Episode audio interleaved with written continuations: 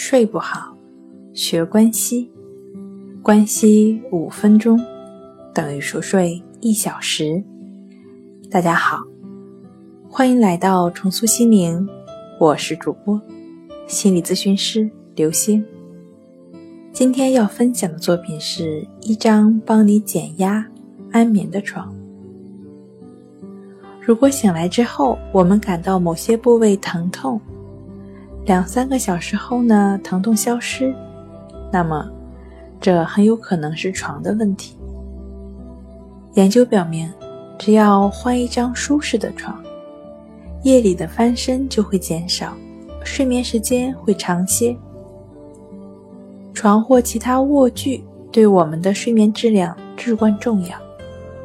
如果说通过改变生活方式来改善睡眠，听起来较难。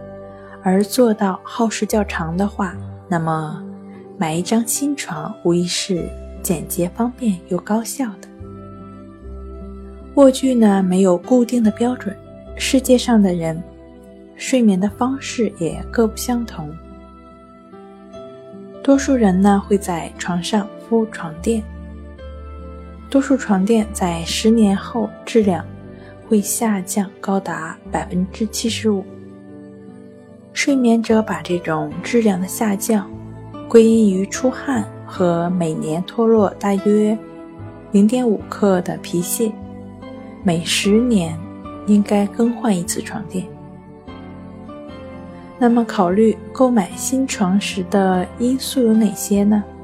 首先，要看床的宽度和长度，床架和床垫的型号，床必须尽量宽一些。即使是独自睡眠，床的长度应该比这张床上睡得最高的人长出十到十五厘米，因为在睡眠时，你大约要长出二点五厘米，这是由于脊椎盘的腹水。